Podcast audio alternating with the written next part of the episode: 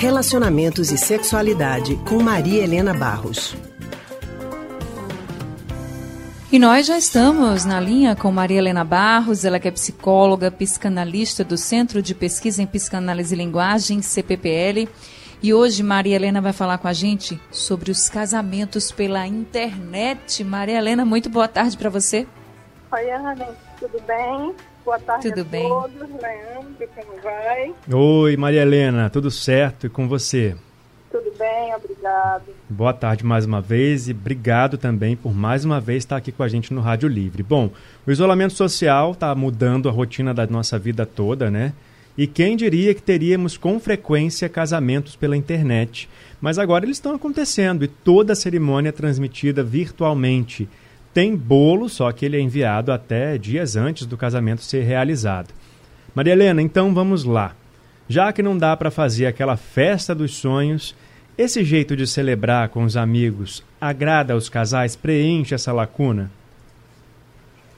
Veja só, isso depende muito de cada um, não é? Porque aquele que tem um sonho muito, de uma festa muito exuberante, bom, vai ficar frustrado, obviamente, não é?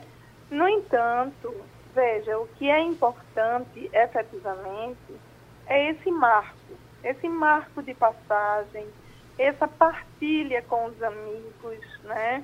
As testemunhas, é, as nossas é, experiências na vida, né? Elas precisam desses rituais, né? Eu acho que a pandemia tem cortado alguns e tem retomado outros, né? Eu conversava ontem numa live sobre relacionamentos também e a gente viu, por exemplo, como é, os, in, os inícios de namoro têm acontecido de uma forma que retoma uma temporalidade necessária. Isso quer dizer que é, eles têm um tempo para se conhecer, porque antes é assim, vai, marca o encontro, é, tem esse encontro e, bom, enfim, ou não namora, né, porque aí já acaba aí. Agora, toda, toda experiência nossa requer uma, uma temporalidade, requer uma passagem, né? E eu acho que é muito criativo essa possibilidade de é, fazer essa passagem, comemorar essa experiência, né? Com os amigos, com os familiares, né? E o que É. vale, Maria Helena, é Ah. estar junto, né? Então vai começar uma vida dois, depois pode comemorar, pode fazer essa festa tão sonhada, né? Exato, mas é, pode ser até que se satisfaça com essa festa, não é? Na medida em que ela é partilhada com os amigos, é, que seja comemorada com os amigos e familiares, né? Esses rituais são muito importantes. Por isso que eu acho que quem quiser manter a data do casamento, essa é uma ótima ideia. É aquele que dá muito valor à festa em si, à cerimônia lá. Claro, pode esperar para fazer em outro momento, mas é, quem deseja começar a sua vida junto agora, eu acho que é muito criativo essa possibilidade, né? Verdade. Casamento único, viu? A gente pode É, ter certeza é. disso. Pois é, pois é, vão ter o que contar, não é? Aos filhos, Verdade. aos netos, não é verdade? Pois é. A gente tem que encarar assim, né? Já que não dá É. para fazer a festa, a gente casa pela internet. O importante é a gente casar e Uhum. depois reúne todo mundo para uma grande festa. Se Deus quiser, É. isso vai passar.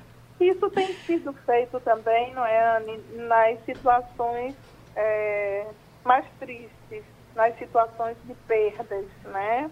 De morte, seja pelo Covid, seja por outro motivo. As pessoas têm é, partilhado a dor junto com o outro através das, das, das missas que são online ou das, das dos, dos digamos, as despedidas que acontecem, né, para poder você elaborar o luto, né? Para você elaborar uma experiência, você precisa fazer essa passagem pelos vários acontecimentos que elas exigem, né? pelos rituais que elas exigem. Tá certo, Maria Helena. Muito obrigada, viu, por conversar com a gente por mais uma semana aqui no Rádio Livre. Obrigado, Maria Helena. Um abraço a vocês, até a próxima. Até a próxima. Até a próxima. A gente acabou de conversar com a psicóloga e psicanalista do Centro de Pesquisa em Psicanálise e Linguagem, CPPL, Maria Helena Barros.